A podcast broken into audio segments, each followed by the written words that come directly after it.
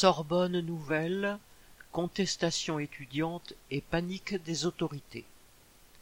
Mercredi 13 avril à 21h, le personnel et les étudiants de la Sorbonne Nouvelle étaient informés par courriel de la fermeture des locaux de l'université à partir du lendemain jusqu'au samedi 23 avril. Motif la crainte que l'occupation de la Sorbonne par des étudiants mécontents du second tour Macron-Le Pen ne fasse tache d'huile. Face à l'annonce de cette fermeture du jour au lendemain par le président de l'université, salariés et étudiants étaient partagés entre rire jaune et colère. Rire jaune, car le mouvement de contestation n'avait pas encore gagné Sancier, le site principal de la Sorbonne Nouvelle. On était donc face à une fermeture préventive grotesque.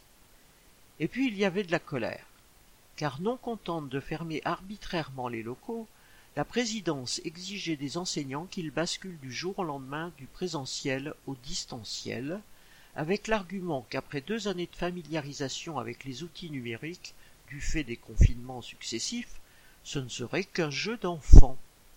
Or la décision n'a rien d'anodin.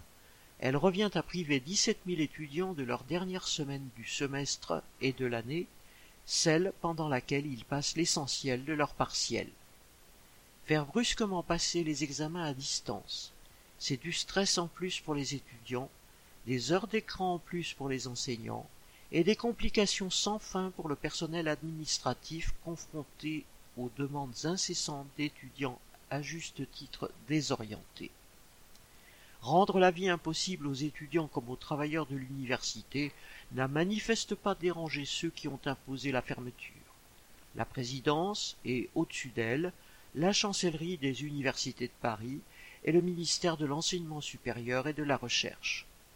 Pour eux, tout était préférable à un scénario où le mécontentement des étudiants face à la situation politique et sociale serait venu bousculer la campagne de l'entre-deux-tours. Cette ridicule précipitation est révélatrice de la crainte des autorités quant aux réactions de la jeunesse et de la population en général correspondant Hello